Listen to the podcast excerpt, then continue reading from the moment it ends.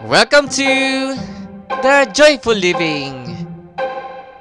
This episode entitled What Does God's Love?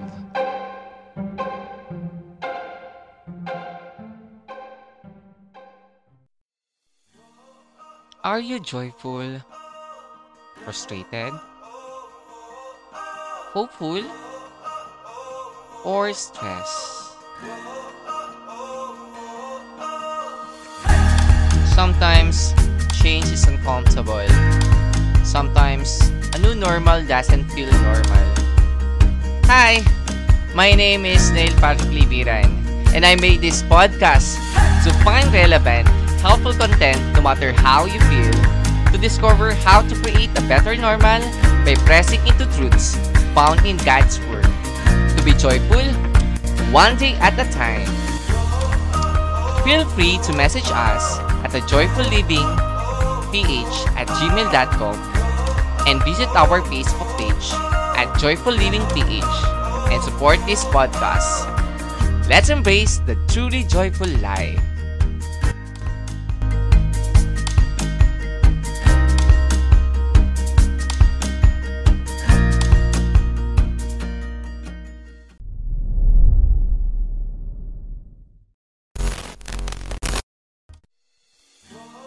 Hi there! Welcome back again in our podcast. I hope you're doing great there. And and I hope that you are blessed today. Anyway, uh this is our second week of our podcast. And I would like to praise and thank God for the opportunity that I can do this one and I'm really grateful and thankful to God that this makes possible because of His love His grace.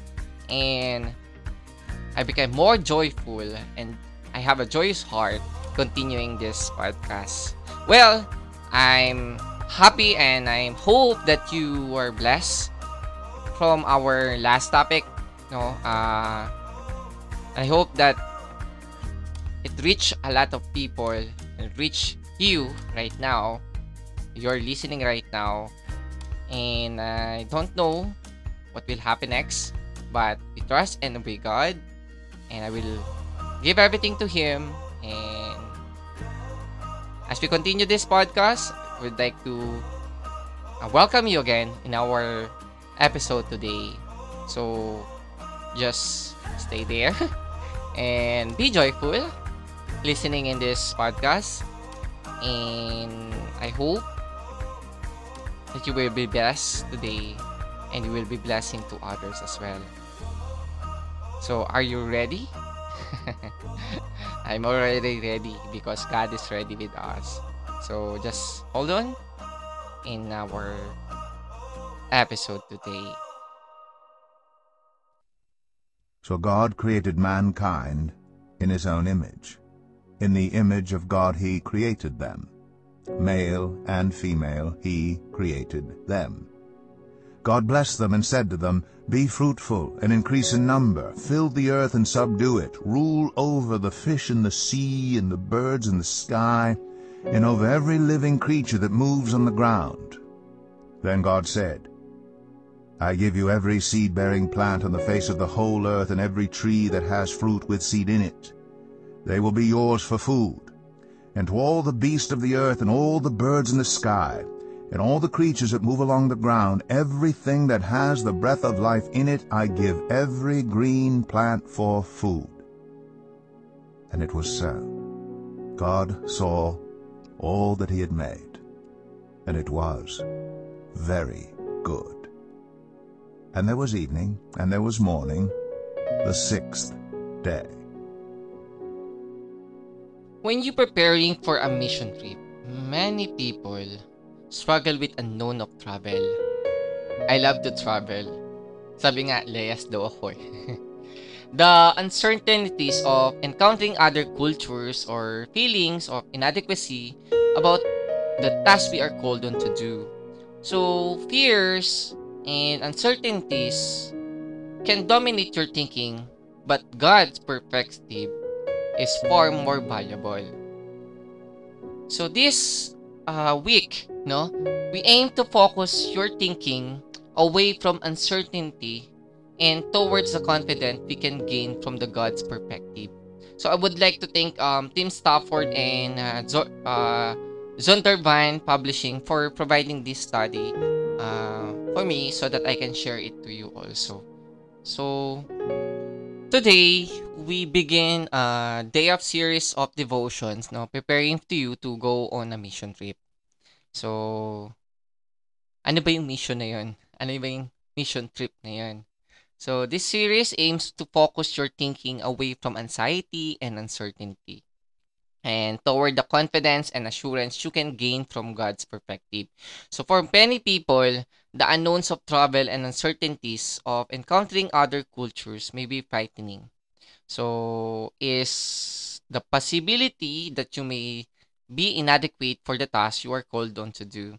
So these fears or uncertainties can dominate your thinking, to be honest. Again, but God perspective is far more valuable. So beginning in Genesis, we will follow through scripture seeking to understand God's plan for the world he made. So your mission, all of our mission is to be part of that. So what does the Bible say about what God wants and what does he love? The first two chapters of Genesis describe God's making of the heavens and the earth.